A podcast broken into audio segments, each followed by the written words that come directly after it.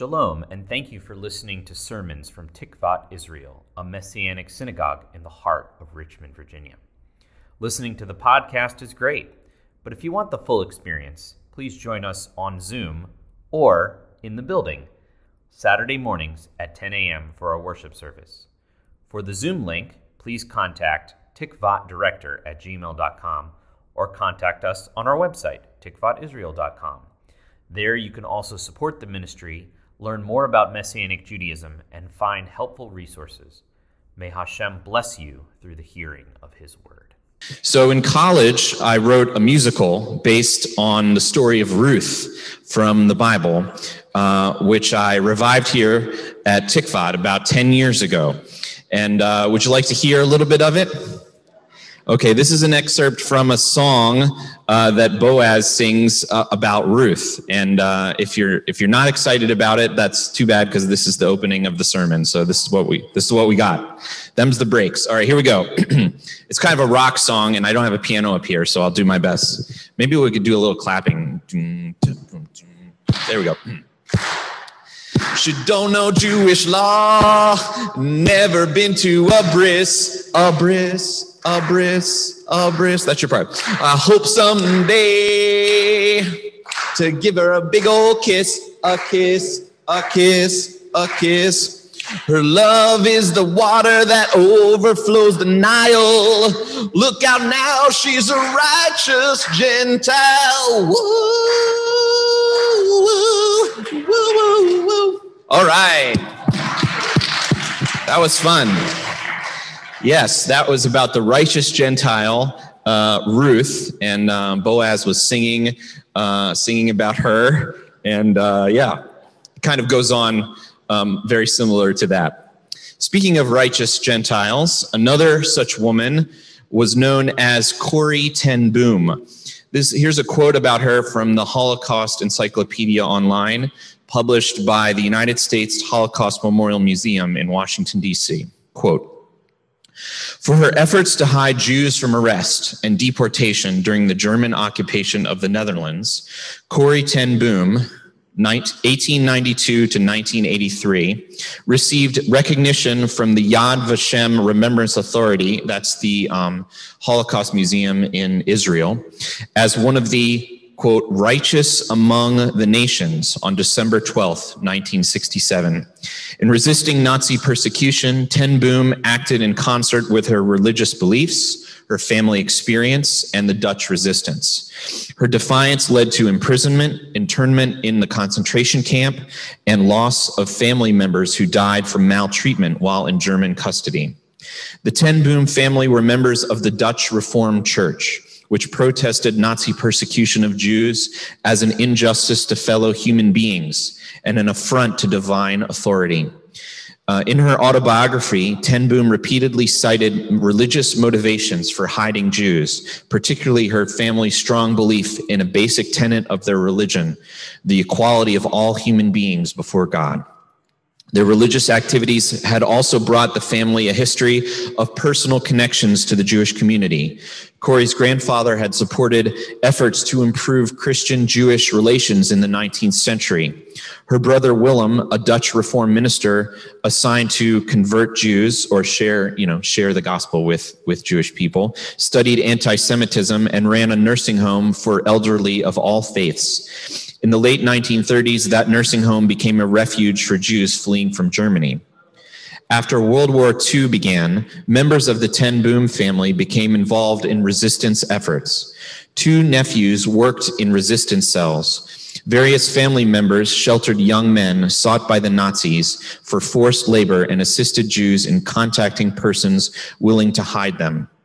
Corrie became directly involved with these efforts when, along with her father and sister Betsy, she decided to hide Jews in the family home in Haarlem. That's Haarlem with two A's, uh, the one in the Netherlands. Using her job as a watchmaker in her father's shop as a cover, Corrie built contacts with resistance workers who assisted her in procuring ration books and building a hiding place in the family home. That's what her book is called, The Hiding Place. Six people, among them both Jews and resistance workers, hid in this hiding place when the Gestapo, the German secret state police, raided the house on February 28, 1944. Those in hiding remained undiscovered. Several days after the raid, resistance workers transferred them to other locations. In the meantime, however, the Gestapo had arrested Corrie ten Boom, her father, her brother, and two sisters, and other family members.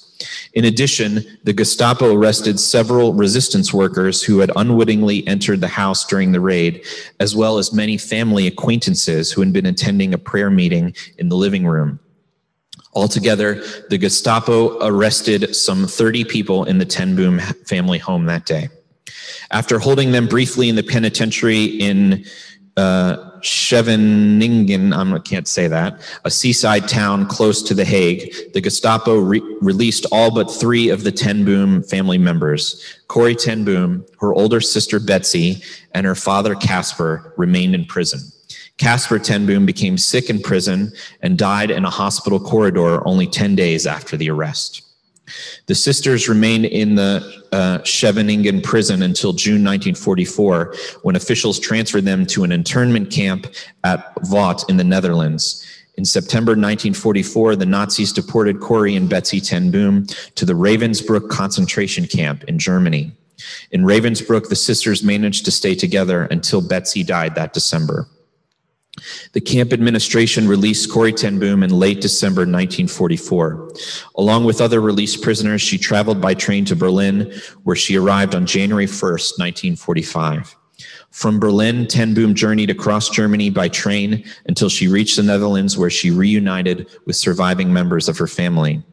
After the war, Ten Boom advocated reconciliation as a means for overcoming the psychological scars left by Nazi occupation. She later traveled the world as an evangelist, motivational speaker, and social critic, referring to her experiences in Ravensbrück as she'd offered solace to prisoners and protested the Vietnam War. Unquote. What a remarkable woman, right? It's amazing.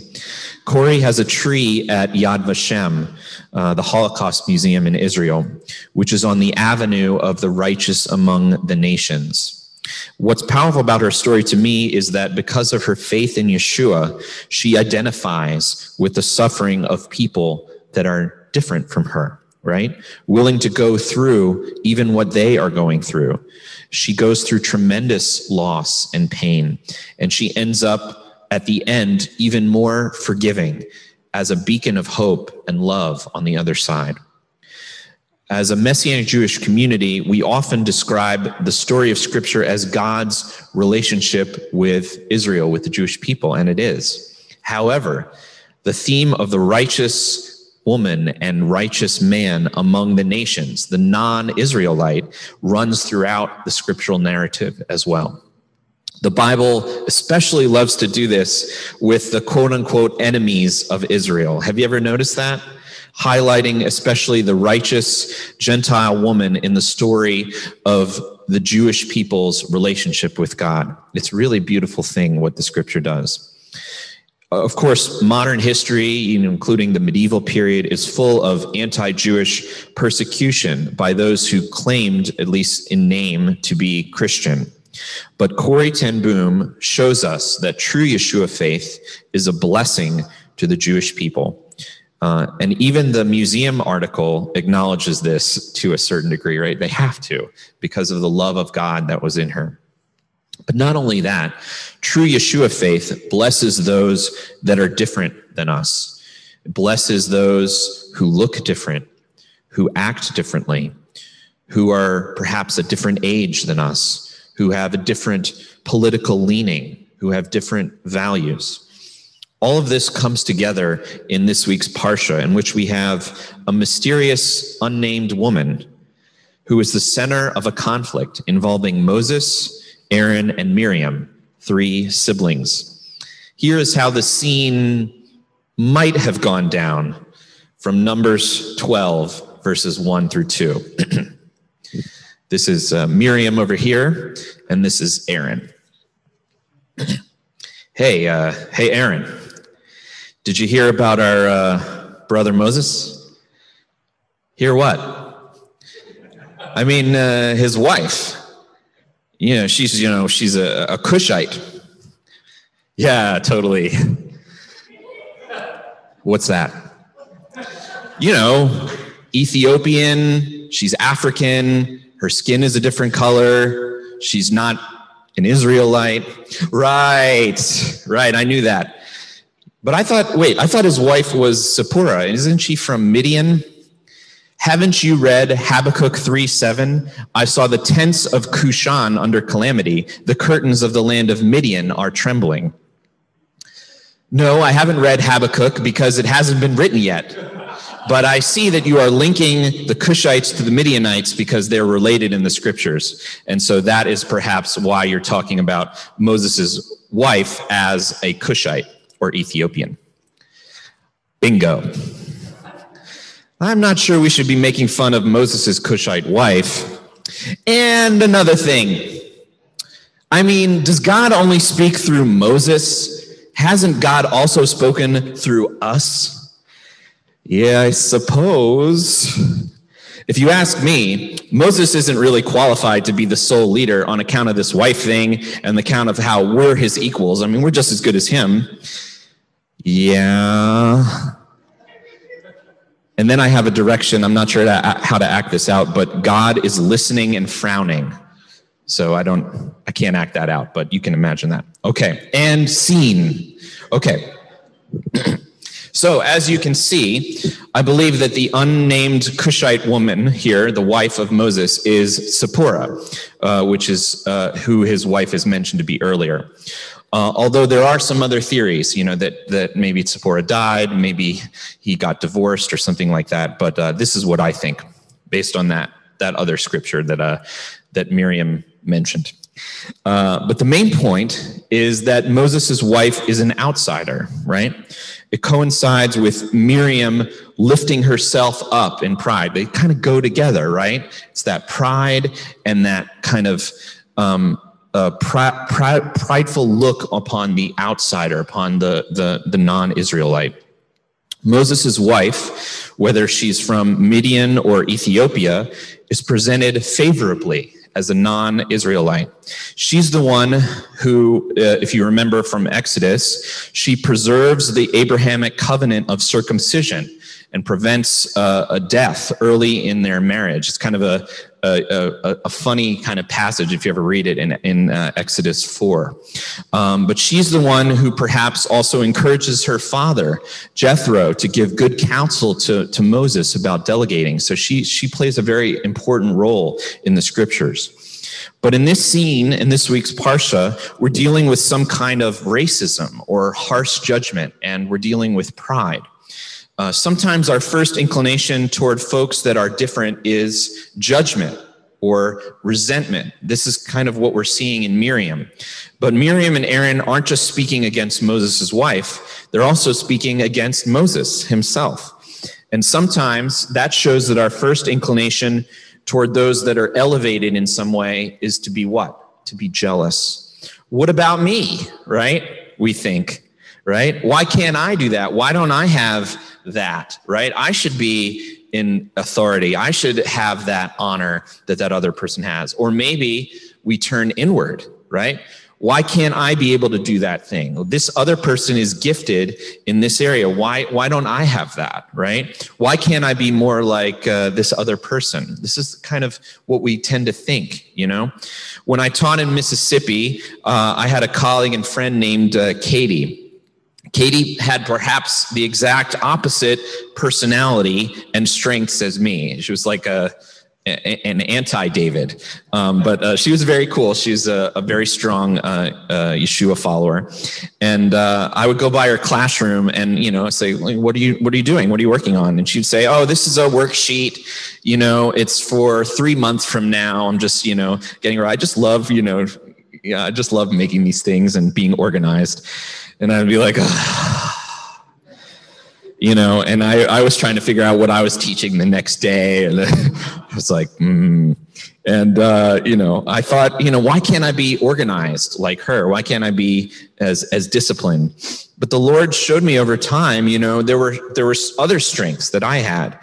And particularly in, in relating to and, and motivating students, connecting with students. And uh, instead of spending all my time f- trying to figure out why I wasn't as good as her in this area, uh, I learned to, uh, over time, to appreciate how God had designed me with my strengths and uh, also to learn to learn from her because he he made us colleagues he made us friends uh, and she's my sister in the lord you know so she was able to encourage me with with her strengths and vice versa fact is no one is good at everything right uh, so there's there's only one you and therefore if if god made you he made you with your strengths and your flaws by design for for his purpose um, and we can spend time wondering why we're not different, why we're not like the others. We can spend time being critical or jealous of others, or we can be like Zipporah, Moses' wife, and we can be like Moses.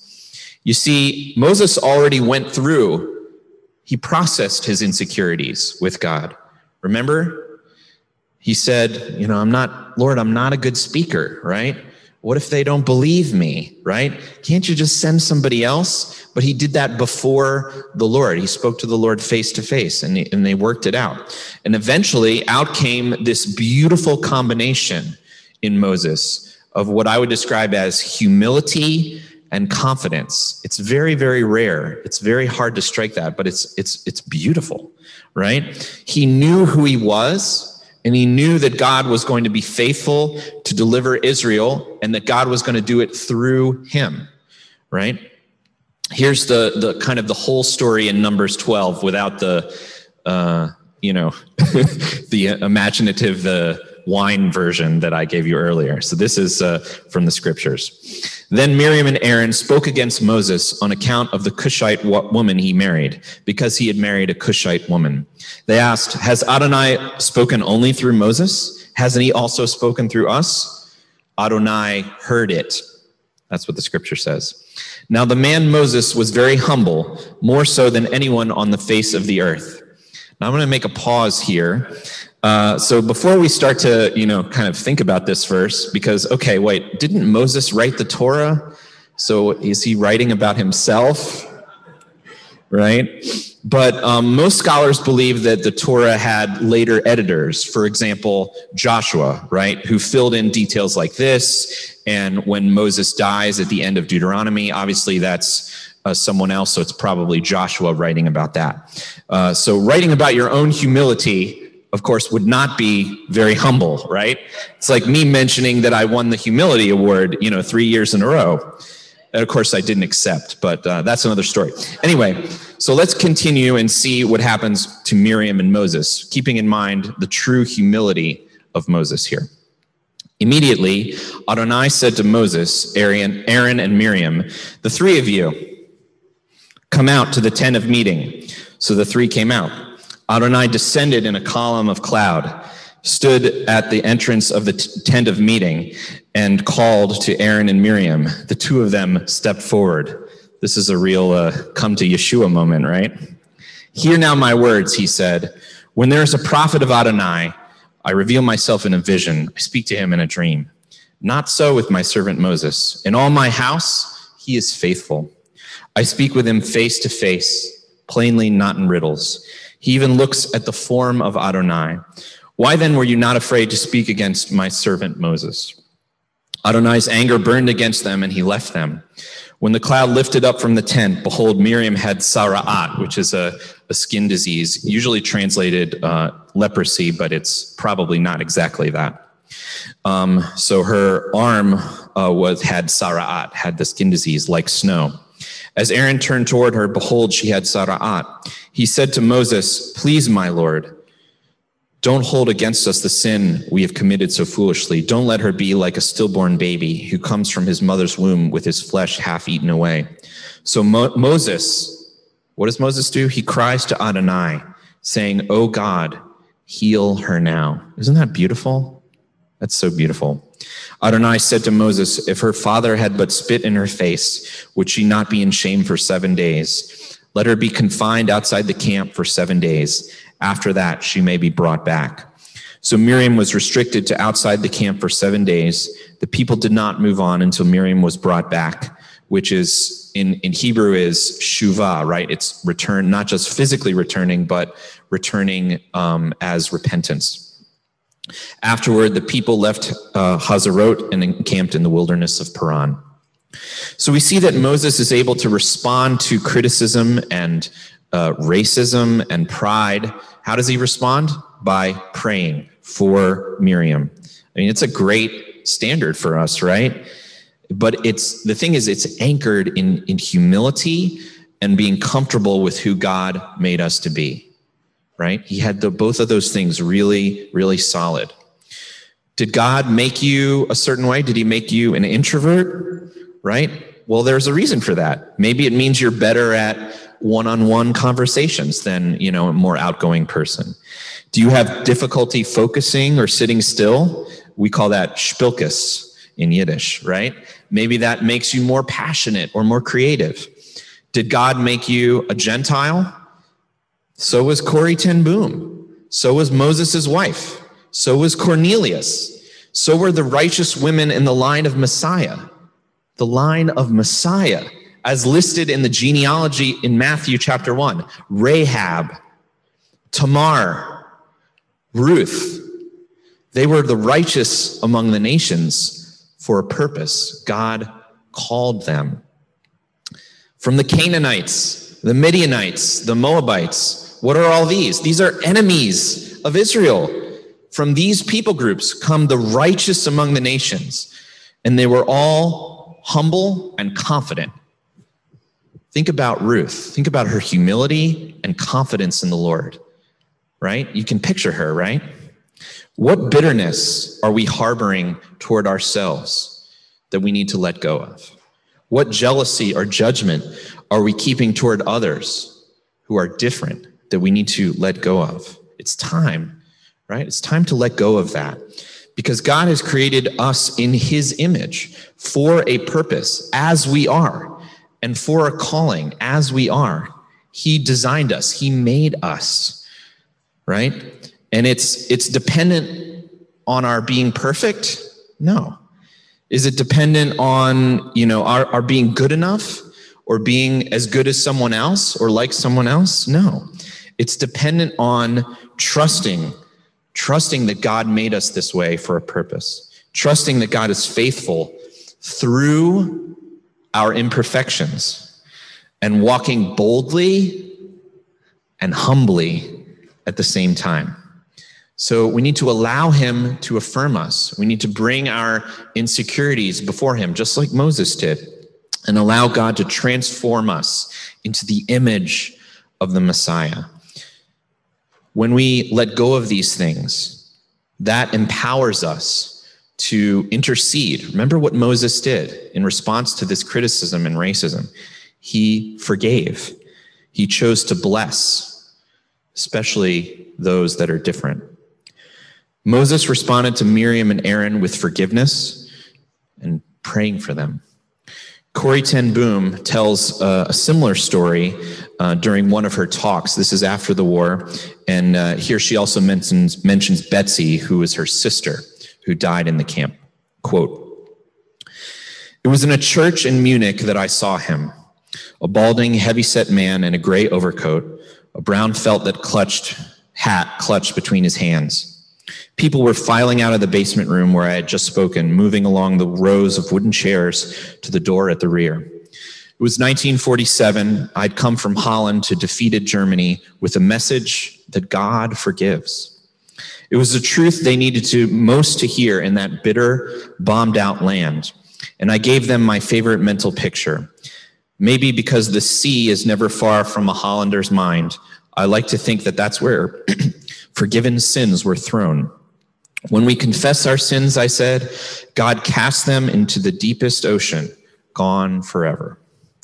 The solemn faces stared back at me, not quite daring to believe. There were never questions after a talk in Germany in 1947. People stood up in silence, in silence collected their wraps, in silence left the room. And that's when I saw him, working his way forward against the others. One moment I saw the overcoat and the brown hat, the next, a blue uniform and a visored cap with its skull and crossbones. It came back with a rush. The huge room with its harsh overhead lights, the pathetic pile of dresses and shoes in the center of the floor, the shame of walking naked past this man. I could see my sister's frail form ahead of me, ribs sharp beneath the parchment skin. Betsy, how thin you were. Betsy and I had been arrested for concealing Jews in our home during the Nazi occupation of Holland. This man had been a guard at Ravensbrück concentration camp, where we were sent. Now he was in front of me, hand thrust out. A fine message, Fräulein.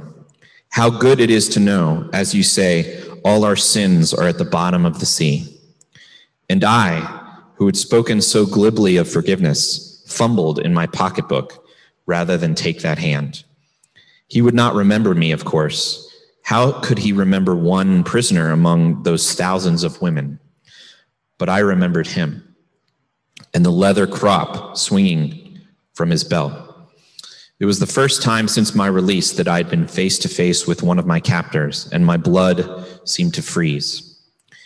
You mentioned Ravensbrück in your talk, he was saying. I was a guard there. No, he did not remember me. But since that time, he went on, I have become a Christian.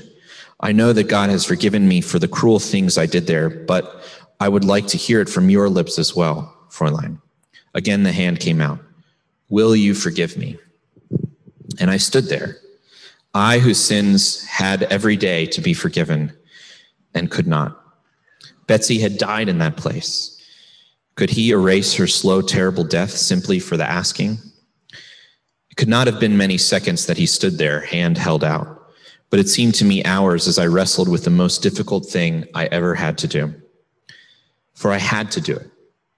I knew that. The message that God forgives has a prior condition that we forgive those who have injured us. If you do not forgive men their trespasses, Jesus says, neither will your Father in heaven forgive your trespasses. I knew it not only as a commandment of God, but as a daily experience. Since the end of the war, I had, I had had a home in Holland for victims of Nazi brutality.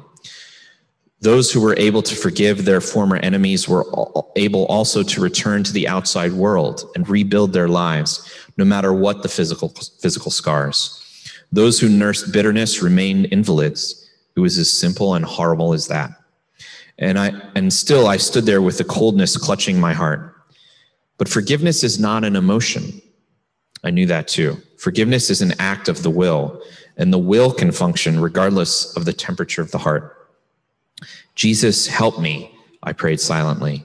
I can lift my hand. I can do that much. You supply the feeling. And so woodenly, mechanically, I thrust my hand into the one stretched out to me. And as I did, an incredible thing took place. The current started in my shoulder, raced down my arm, sprang into our joined hands, and then this healing warmth seemed to flood my whole being, bringing tears to my eyes. I forgive you, brother, I cried with all my heart. For a long moment, we grasped each other's hands, the former guard and the former prisoner. I had never known God's love so intensely as I did then. And having thus learned to forgive in this hardest of situations, I never again had difficulty in forgiving. I wish I could say it. I wish I could say that merciful and charitable thoughts just naturally flowed from me from then on, but they didn't. If there's one thing I've learned at 80 years of age, it's that I can't store up good feelings and behavior, but only draw, draw them fresh from God each day. Unquote. Abba, Father, you have given us forgiveness the forgiveness of our sins against you.